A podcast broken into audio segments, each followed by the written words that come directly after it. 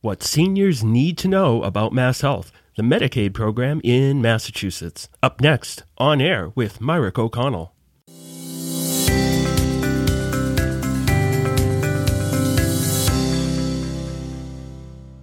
Hello and welcome to On Air with Mirick O'Connell. I'm Howard Kaplan. This on air podcast features attorneys from Mirick O'Connell, a full service law firm with offices in Worcester, Westboro, and Boston.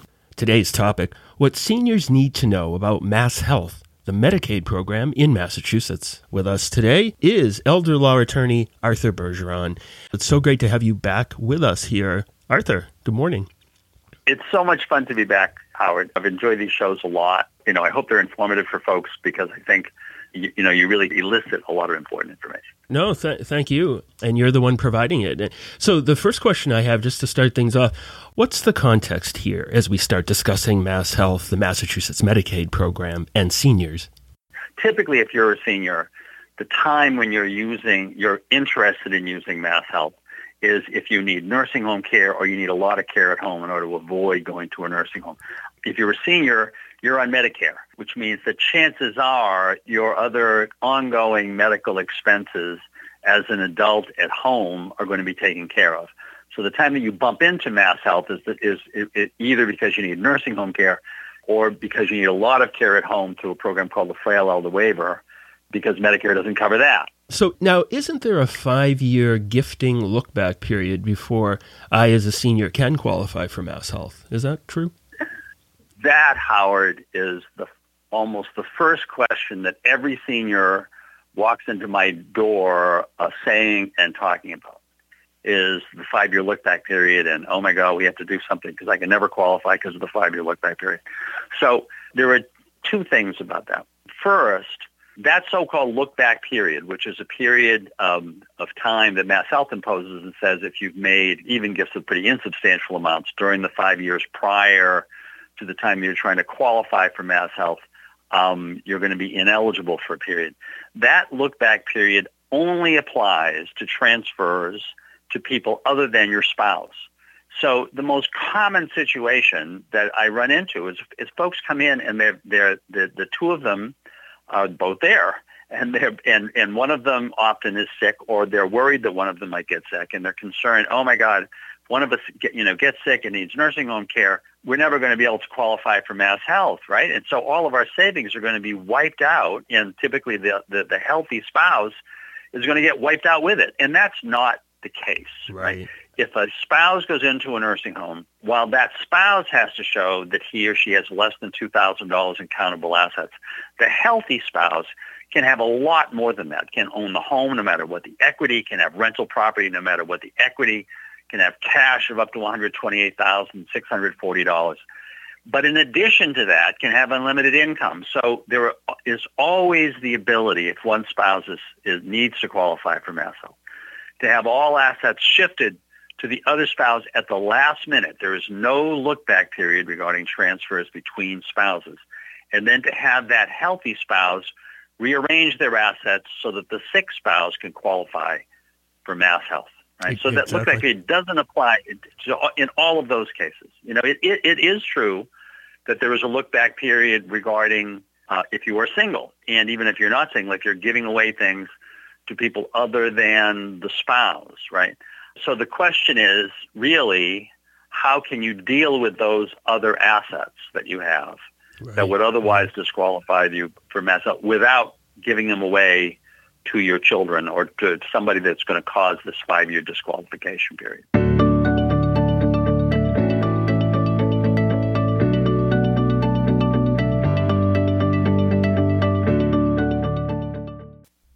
If I qualify for Mass Health, and I'm, I'm sure you get this all the time, won't there be a lien on my assets? If so, then why should I even bother qualifying or applying? You, you are absolutely right. If a person uh, is trying to qualify for Mass Health uh, and has assets that are non-countable, those assets inevitably are going to get leaned so that following um, that person's death, Mass Health will have a lien for repayment to get repaid for whatever Mass Health had paid on that person's um, behalf. So, for example, if you own a home, but you're in a nursing home and you say when you're applying for Mass Health that you intend to return home, that home becomes a non-countable asset. However, once you're on Mass Health, Mass Health will put a lien on that home to assure that Mass Health gets repaid for anything that Mass Health paid on your behalf while you were alive. Similarly with rental property, right?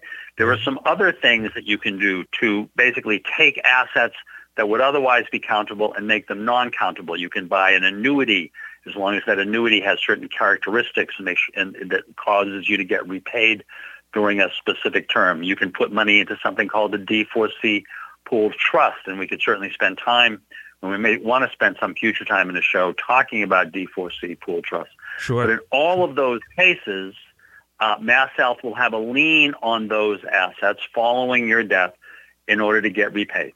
Right? That's definitely the case. And and so many people do get afraid about that statement. But I think Yep. you've stated some very reassuring facts about it. And So, right. yeah. But the, so the real question is, if that if that lien is going to occur, Mhm. does it still make sense to qualify for Mass Health, right? Right, Or to right. try to qualify for Mass Health? While there may be reasons to not qualify, right? The major reason to try to qualify, no matter even though Mass Health will ultimately have a lien, Mhm. is because of the effect of that qualification on your rate at the nursing home.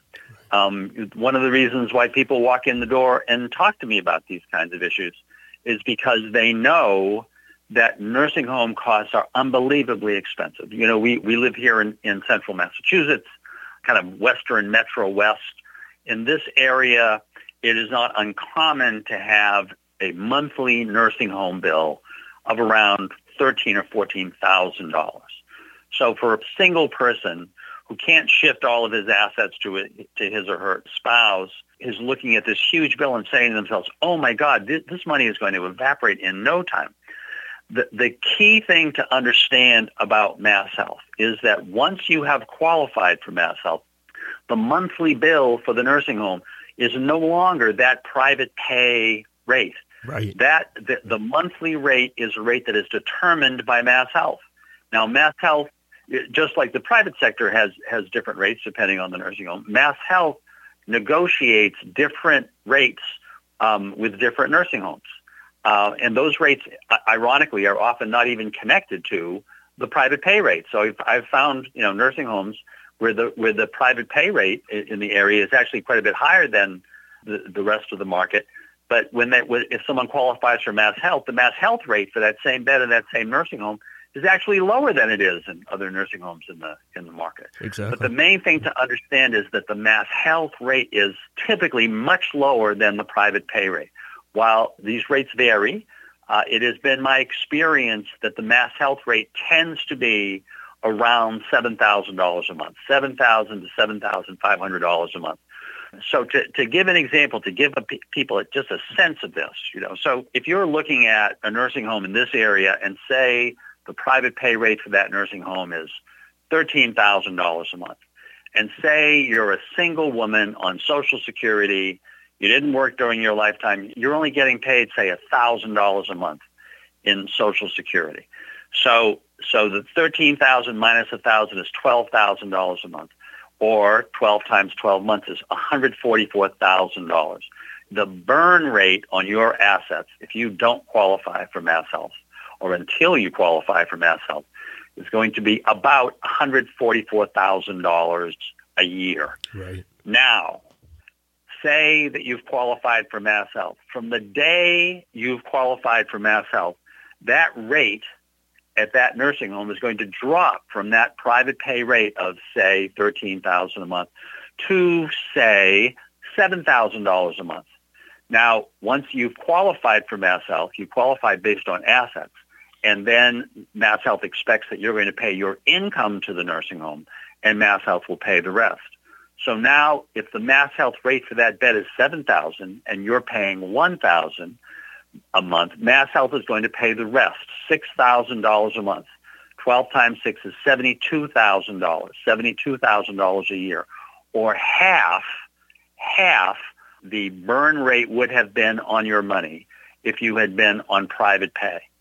So you can see how the reason why I, I talk to so many people about this issue is that over just one year, if you're in a nursing home, the difference between uh, being on that nursing home qualified for mass health versus being on private pay is, in this case, it's $72,000 a year. That is not unusual. That the effect of qualifying for mass health is that you've cut the, the burn rate on your other assets in half. Exactly. In half. Exactly. So it's a big deal. It really is. And in street terms, the as you put it, the monthly costs of nursing homes anywhere anywhere is so incredibly high that to not qualify and uh, be accepted for mass health is, is just really almost not an option if you can do it. It's an enormous help. It's, it's an enormous help. The statistic that I have heard is that something like 75% of all nursing home beds in Massachusetts right now are mass health beds. Yeah. So that when the inevitable question comes up, oh, well, you know, can I, if I'm on mass health, can I get into a good nursing home? My answer to folks is every nursing home takes mass health. Every nursing home that I am aware of takes mass health. The related question to that, which folks will inevitably ask, will be, but, you know, is the care going to be as good? And as I often tell folks, actually, it has been my experience that for folks on mass health, the care is better. Yes. Uh, yes. And, and one of the reasons, as I explained to people, I said, look, look at this from the perspective of the nursing home. Uh, if you're in a nursing home and you're on private pay, and say your relatives are all far away, and so you seldom get visited, from the perspective of the nursing home, you become invisible. That is a terrible thing to say, I know. But it just happens in the nature of things. You're in a large facility. You've got nursing homes that you know, folks have got a ton of work to do. And they know that no one is visiting you. So they know that if you have not gotten your shower on time or if you didn't get fed on time or if you had a problem with the meal, there is going to be someone next to you in the bed saying, take care of this. Take care of this, right? And furthermore, if there is, and if for some reason, you know, you, you feel or your relative feels that you're not getting adequate care at that nursing home and you leave that nursing home, while that is certainly has an effect on the nursing home's budget, it's not fatal. Right. On the other hand, mm-hmm. if you are on Mass Health, Mass Health has an interest in probably 75% of all the people who are there with you. And Mass Health will conduct inspections kind of in the on a moment's notice, and it, at least that is my understanding. Right? Yes. Yep. Uh, in order to make in order to make sure that you and everybody else in that nursing home who's on Mass Health is being taken care of well, and if Mass Health decides that that nursing home is not taking care of their people well, right? And Mass Health decides that they're no longer going to have a contract with that nursing home, that nursing home will close the next day. Yep. So nursing homes are really interested in making sure that you are well taken care of if you're on mass health. Bottom line, absolutely.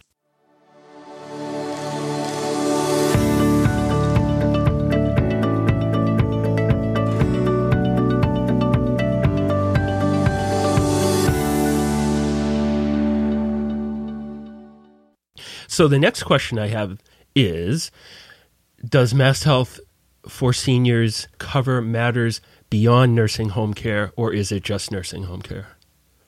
And, and that's a, I think that's a really important point. When we were talking before the show about all seniors, you know, you can't always qualify for Mass Health. If you are a senior in the community and you're simply trying to qualify for so-called community mass health, that is the mass health that is available to people of all ages who are living in the community, there's an income limit, and the income limit is extremely low, so it's very hard to qualify for mass health. Often, if you're a senior, because the Social Security check is bigger than that that amount. But there is this other program that was developed by Mass Health. It's a, it's really a wonderful program, uh, and it was designed to keep people from being in the nursing home. Because when you th- when you say to yourself, I always tell seniors, you know, you don't want to be in the nursing home, and Mass Health doesn't want you to be in the nursing home. Because if you are, it's going to cost them a boatload of money to have you in the nursing home. So if you can show to Mass Health that you would, that A, you would be otherwise eligible for nursing home care. That is, that you because you either you need uh, help with at least two of the activities of daily living every day, eating, bathing, dressing, toileting, or transferring. Transferring means getting up out of a chair, getting across the room, and sitting down again. Um, if you either need help with two of those, or you need constant supervision because you have dementia, you're, you're in danger of just you know walking out into a highway. In either of those cases, then medically you have quali- you can qualify for mass health. If you can show that you can meet those criteria, and that if you stayed at home and had sufficient assistance, that you could be at home safely without having to go to a nursing home. And if you can meet these financial criteria, which are the same criteria that you need to meet asset criteria in order to qualify um, for mass health in the nursing home, then you can qualify for this wonderful program called the Frail Elder Waiver. Uh, and the Frail Elder Waiver is really a package of services that Mass Health will pay for basically in order to keep you from having to go to the nursing home. They'll pay for home care.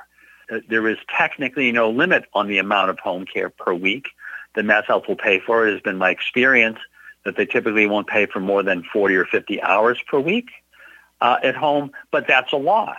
Yep. So if you have, if you're at home, you have a daughter or son, a niece, a nephew, someone who is otherwise taking care of you, but they've got a day job or they just need, you know, they can't be taking care of you all the time. This program could take care of that, right?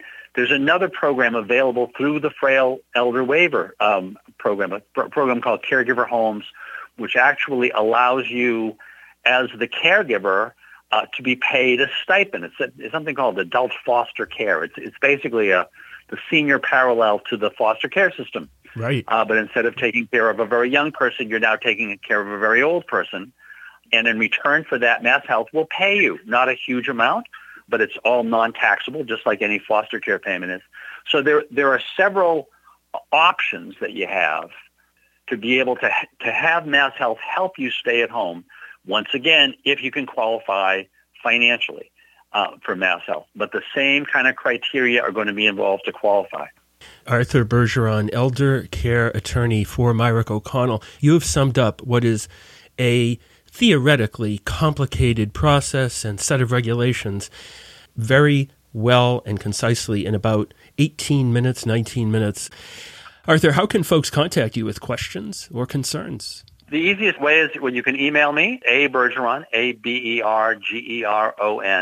at miricko'connell.com, M-I-R-I-C-K, Mirick O'Connell, O-C-O-N-N-E-L-L, two N's, two L's dot com. Or you can just give me a call. Uh, let me give you my cell phone number. It's 508-596-5526, or my direct line is 508 860-1470. And I'm, I'm happy to talk to anyone anytime. I love giving advice. On behalf of attorney Arthur Bergeron and the law firm of Mirick O'Connell, I'm Howard Kaplan. Thanks for joining us. Take care and stay safe. This podcast is brought to you by the law firm of Mirick O'Connell. It is intended to inform you of developments in the law and to provide information of general interest. It is not intended to constitute legal advice and should not be relied upon as such. This podcast may be considered advertising under the rules of the Massachusetts Supreme Judicial Court.